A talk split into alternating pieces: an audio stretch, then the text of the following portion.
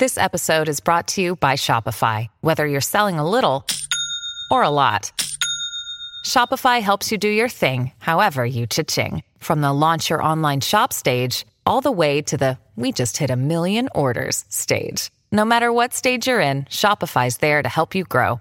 Sign up for a $1 per month trial period at shopify.com slash special offer, all lowercase. That's shopify.com slash special offer. Another day is here, and you're ready for it. What to wear? Check. Breakfast, lunch, and dinner? Check. Planning for what's next and how to save for it? That's where Bank of America can help.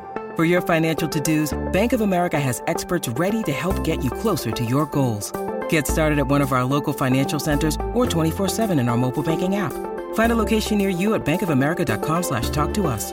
What would you like the power to do? Mobile banking requires downloading the app and is only available for select devices. Message and data rates may apply. Bank of America and a member FDIC.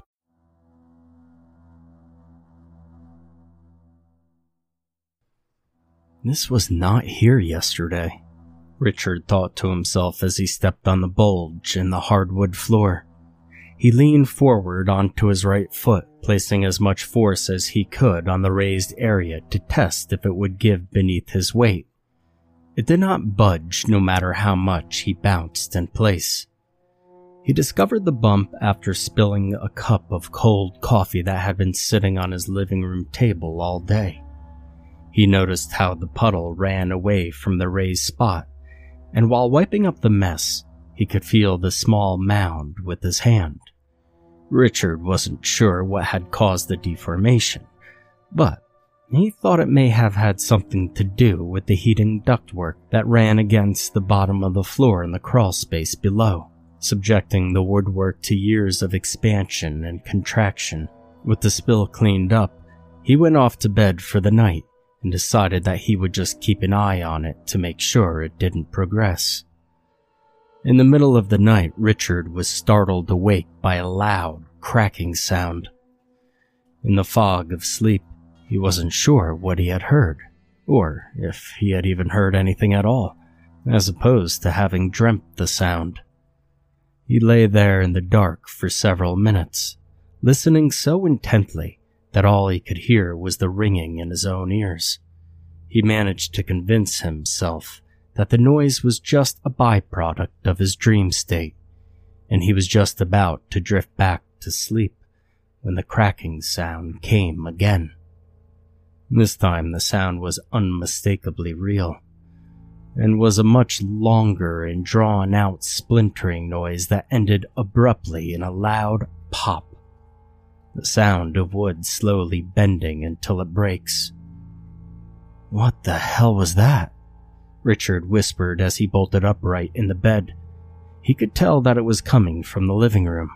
It took several minutes before he worked up the courage to get out of bed and investigate the sound. He grabbed a baseball bat that was leaning against the wall in his closet and headed through the bedroom door. Who's there? He said loudly as he switched on the hallway light. The hall was empty and the house was silent. He slowly worked his way to the living room and turned on another light, baseball bat readied over his right shoulder. There was no intruder in the house, but he did find the source of the noise. The bulge in the wood floor had grown, so much so that it had splintered and cracked Richard cautiously stepped toward the mound. The bulge was now about four inches high, by his best estimation, and the planks had produced a series of jagged shards at opposing angles where the separation occurred. Realizing there was no one else in the house, he let his guard down and leaned the bat up against the wall. He approached the cracked boards and stood over them. They were not separated enough to see through the subfloor. Richard puzzled over what could possibly be beneath the surface that would cause this. He glanced up at the clock. 343. Well, just gonna have to wait until tomorrow. There's no way I'm going into the crawl space tonight.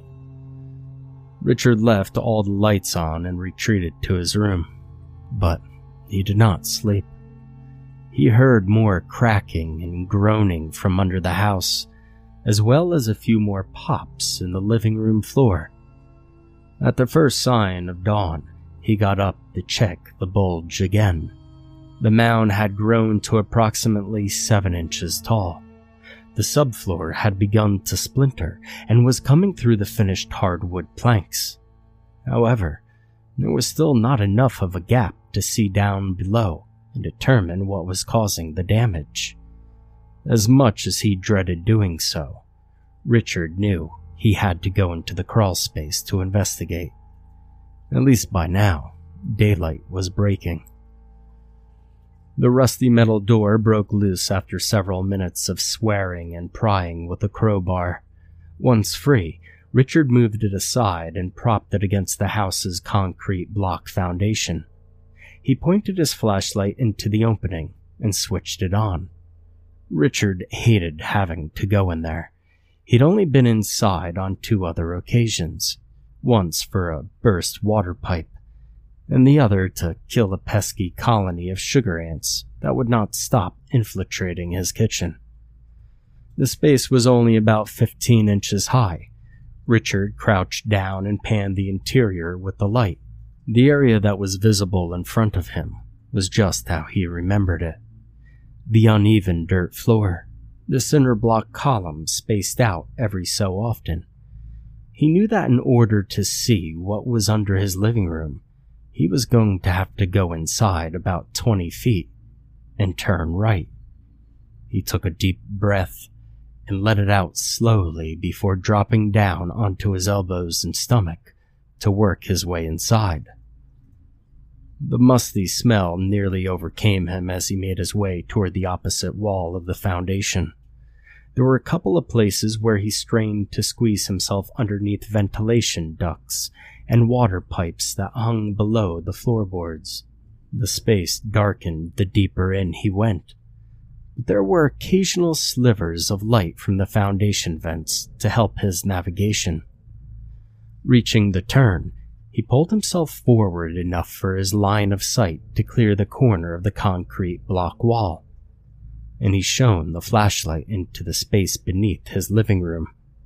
Richard was surprised, yet relieved at the same time, when a beam of the flashlight exposed a tree, forcing its way up against the floorboards. It appeared to be about six inches in diameter at the thickest part of its base. Branches that split off of the main trunk twisted and intertwined in a chaotic array as they pushed and strained against the subfloor. How the hell on earth did this grow so fast? Richard wondered aloud. He surveyed the tree again, deciding what tools he would need to remove it. After putting together a mental list, he turned and began the slow journey back to the entrance. By late afternoon, he had taken care of the problem as best he could. Most of his time and effort was spent sawing through the trunk at its base with a handsaw. He then cut the tree into pieces small enough to remove through the access panel. Back inside the house, he laid a piece of plywood over the cracked floor and used his body weight to press it back down. The makeshift repair would be sufficient until he could call in a contractor to fix it properly. Laying in bed that night, just on the verge of drifting off to sleep, Richard heard another sound. This time it was not the splintering of wood, but rather a soft and velvety sound. He tilted his head and concentrated in the sound's direction. It was low and muffled, yet unmistakably present.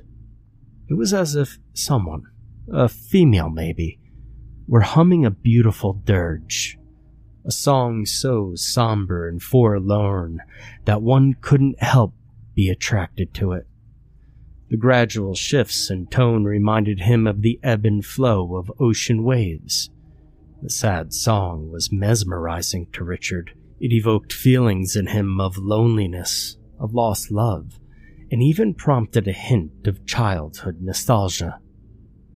When you need mealtime inspiration, it's worth shopping Kroger, where you'll find over 30,000 mouthwatering choices that excite your inner foodie. And no matter what tasty choice you make, you'll enjoy our everyday low prices, plus extra ways to save, like digital coupons worth over $600 each week. You can also save up to $1 off per gallon at the pump with fuel points. More savings and more inspiring flavors make shopping Kroger worth it every time. Kroger, fresh for everyone. Fuel restrictions apply. Wonder if I left the TV on, he wondered. He knew he had to search for the song's source, but was reluctant at first to leave the comfort of his bed. The sound could easily have lulled him to sleep, if not for its mysterious presence. He forced himself to throw the sheets off and step out into the hallway. The sweet sound of the ballad was stronger there, and even more so in the living room. Richard flipped on the light. The room was empty. The television was off. He worked his way over to the plywood, covering his damaged floor. He slid it aside and knelt down to examine the cracked boards. The beautiful song continued from just below the broken floor in waves of vocals that made no sense in any language that Richard had ever heard. It was as if the voice was being used as an instrument in and of itself to mimic the parts of an orchestra. Richard was speechless. His jaw slacked open in disbelief. He leaned in closer to the crack and gently ran his fingers along the splintery seam. The song was melancholy yet soothing, and there was no doubt that it was coming from the crawlspace below. A myriad of scenarios ran through his head as to how this could be possible. Had he left the access panel off the crawlspace entrance? Even if so, why would anyone go in there? And even if that happened, why would they start singing? The more he thought about it, the more frightened he became. The wall clock told him it was 11:52. The last thing he wanted was to have to enter the crawl space at this time of night, but in his mind, there was no other choice. He could just ignore this and go back to bed hoping the woman would go away. Reluctantly, Richard accepted the fact that he was going to have to investigate the singing under his house. Outside, Richard discovered that he had in fact remembered to replace the crawlspace door earlier. Not only was it in place, but it was latched from the outside as well. Upon removing the door, the song was much louder and more pronounced. As terrified as Richard was, the song seemed to call to him. It beckoned him and enticed him to come closer. In his mind, he compared it to the sirens of Greek mythology. No wonder the ancient seafarers could not resist their call. He turned on the flashlight and assumed his crawling position on elbows and stomach. Without pausing to dwell on the situation for too long, he forced himself across the threshold and into the darkness. His nervous hands were shaking with the flashlight, which caused the light beam to illuminate his surroundings in brief flashes. A cinder block column, a bank of dirty PVC pipes, ragged insulation drooping down from under the floorboards, the dirt floor with occasional spots of gravel. And the song of the siren continued its volume was steady, but it appeared to increase the closer he moved to the source. There was no sign of any being in the space directly in front of him. And Richard knew he would have to turn the corner to enter the area under his living room. And just as he approached the edge of the block wall which formed that corner, the singing suddenly stopped. The silence was deafening. All Richard could hear were distant crickets and his own pulse throbbing inside his head. He inched forward toward the corner, his flashlight beam leading the way. In the instant that he was able to see around the corner, the beam of light picked up a small creature, thin and frail, huddled up on its side in a fetal position. It was the palest of white and appeared to be about the size of an average two year old. The glimpse was very quick because Richard was so startled by the creature's appearance that he recoiled, hitting his head on a ventilation duct. He dropped the flashlight, and it flickered out. Ow! he exclaimed from the pain on the back of his head, but his real concern was with whatever inhabited the darkness ahead. It had reacted to his yelling with a high pitched shriek of its own. Then he heard the sound of movement as it scurried. Richard hoped it was moving away and not toward him. Holy, what in the world? he said in a hushed but panicked voice. Richard patted around until he found the flashlight and switched it back on. He frantically swept the beam left and right until he found the creature curled up in the corner furthest away. Its torso pulsated in and out as it took quick, heavy breaths, and he noticed that his own breaths were much the same. The being was unlike anything Richard had ever seen before, and Richard guessed that if he were to see the creature standing, it would be no more than 24 inches high. Even though it was small, it did not appear to be young. Its proportions were adult like. Its limbs were thin and wiry, with long, elegant fingers and toes at the end. Its skin was so pale that it was practically translucent, exposing a network of purple veins beneath the surface. The head was small, but its eyes were grossly oversized and reflected shades of amber in the beam of light. The ears came to a fine point, almost like those of an elf. A patch of blonde hair originated from between the ears and swept down its neck and onto its shoulders, and the creature whimpered and shivered while wedged as far into the corner as possible. Richard could tell that the being was just as afraid of him as he was of it, and unsure of how to proceed, he finally managed to utter Hello? There was no response. I'm not going to hurt you, he added, but still no response, only frightening shaking. What are you? he asked softly, more to himself than the creature. My tree, the creature said in a voice that confirmed its femininity. It's gone. Her voice reached Richard with a shimmering vibrato that tickled his ears and sent euphoria sweeping throughout his brain. You speak English? Richard asked, perplexed. There's no way. I can't get home, she said. My tree is gone. You lived in that tree? No, I came through it from my world. And where is your world? he asked. Below. Her voice was frail and shaky, as if just being present in this realm was slowly killing her. I don't have much time. We don't survive long in this world. What can I do to help you? It's too late. My tree is gone. But there has to be a way for you to get back. Richard was dumbfounded that he was even having this conversation at all. I'm too weak to dig on my own. A pause and a labored inhalation. I can't breathe well. The tiny being closed her eyes, and within just a few moments, the shaking and deep breathing stopped. Richard lay in the dirt chest down, unable to believe what had just transpired. He grappled with thoughts of what he should do next. Nothing that he could come up with seemed like a good option. He was just too freaked out to pick up the dead creature and move it, but he just as surely did not want to leave it under his house either.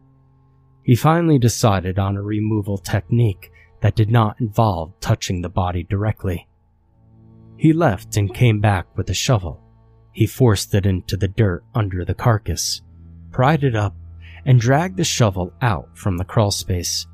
He then gave her a proper burial in the corner of his property furthest from the house. He finished all this at 3:15 in the morning. Richard was unsettled for the rest of that night. He had showered and put on clean clothes, only to lay awake in bed, thoroughly distressed about the situation that he had just encountered. Tomorrow was Monday, but he switched off his alarm clock and decided that he'd call in sick to work in the morning. So many thoughts ran through his head. What was that thing? Where did it come from? Are there others? She made it sound like there was an entire netherworld below the surface. And sleep did finally come to him. A deep sleep without dreams, without even the awareness of his own existence.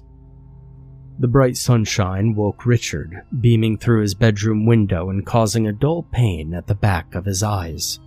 His mouth was dry and his throat was sore, and a wave of uneasiness swept over him as the events of last night came rushing back to the forefront of his mind. He debated with himself about whether or not he would tell anyone about the encounter. He had no proof without digging up the body, which he wasn't willing to do, and without that, everyone would just think he'd gone crazy. He got out of bed slowly and made his way to the kitchen for a glass of water. The drink felt cool and refreshing, and it soothed Richard's throat almost instantly.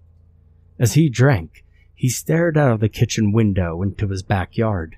He could see the mound of fresh dirt at the edge of his property about 50 feet away.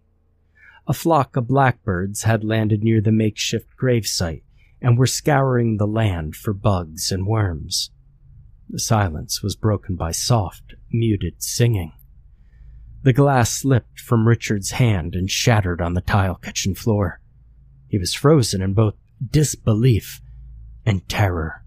The song was, without a doubt, the same one that the little creature had serenaded him with yesterday. But this time, it sounded slightly different. It had the depth and magnitude of multiple voices. Richard couldn't determine how many. Five? Ten? More than ten? The volume and intensity of the ethereal song increased. The voices appeared to have harmonious parts, some high, some low, making it even more irresistible with its gorgeous layers. The flock of blackbirds had noticed the song and were moving about frantically in the yard. They finally took flight with a great shriek, a dense group of black dots peppering the bright sky. Richard placed his hands over his ears and doubled over, clenching his teeth. Stop it, he demanded. Leave me alone. The song rose from beneath the ground. Richard had the overwhelming desire to get out of the house, and even though he was only wearing a t-shirt and sweatpants, he bolted out the back door, off the porch, and into the yard. And the song followed him. Realizing that he was not outrunning it, he stopped near the edge of his property and turned around. A multitude of the creatures stood before him, thirty or forty of them, they were not advancing on him, just standing still, facing him. What do you want from me? Richard yelled. You killed our pixie, one of them responded. Its voice had the same shimmering and mesmerizing quality that Richard had heard in the first one. I didn't kill anybody, Richard said, breathing hard. She got stuck here. You closed her doorway one of them called out. Now there's no one to sing her parts, another added. The group of beings grew more and more upset. They each shouted their own condemnations and opinions at Richard. He was able to discern a few of their comments amidst the chaos. Our song hasn't been the same without her, one shouted. We can't stay here much longer, came another, and still others chimed in. We need someone to replace her. Him! Him! Let's take him! Richard's instinct was to turn and run. He could only evade them for a little while, while they would all be dead soon, due to whatever it was in this world that they were not compatible with. He tried to dart off into the open field behind his property, but the creatures were much faster than he'd anticipated. The first one grabbed his right pant leg, and another latched on to his left ankle. Richard was thrown off balance and tripped, landing flat on his chest, and the swarm of creatures enveloped him. He felt them as they climbed onto his back, pulled his hair, and grabbed at his thighs and torso. The force of their grips was unexpectedly strong and painful. He heard his sweatpants tear, and one of them pinched hard on his buttocks. The beings covered him and tugged his body in all directions, and Richard screamed out in pain. The singing began again, as beautiful as ever. In the same way that the parts of the song came together, the creatures also began working together to pull Richard along the ground in a choreographed motion that suggested that they'd done this before. Richard frantically grasped at the blades of grass which merely broke off in his fists as he was dragged on his chest. The song was so close and so loud that it felt as if it were emanating from inside him. With a wave of tugging, the beings managed to roll him over onto his back. The sun blinded him, and panic overtook him as he was no longer able to dig his fingers into the ground in this position. He swung his arms violently at the creatures, but whenever he knocked one of them away, there were others waiting to take his place. I didn't kill her, he shouted, but there were no response just singing. Let me go, I didn't do anything. His plea was in vain. It felt as if every square inch of his body was being fondled by a creature. They headed toward the crawl space, and Richard noticed that the door had already been removed. As they passed, he attempted to grab on to the side of the opening, but his fingertips slipped. The force of thirty or forty beings was much too great to overcome. Under the house, it was mostly dark with the exception of what little light came in through the vents in the foundation. The dirt and gravel were rough on his back, adding more discomfort to the already agonizing tugging and pulling. Above him, a blur of wooden floor joists, mangled insulation, aluminum air ducts, and white PVC pipes. He reached out to grab at anything he could, but the vengeful creatures eventually took hold of both of his hands. They turned the corner and headed to where the tree had been. The stump was gone, and in its place was a large hole, about three feet in diameter. When they began to drag him down the hole, Richard attempted to wedge himself in by extending his legs and pressing his feet into the wall as hard as he could. The creatures continually broke him free. The song was deafening inside the confined space.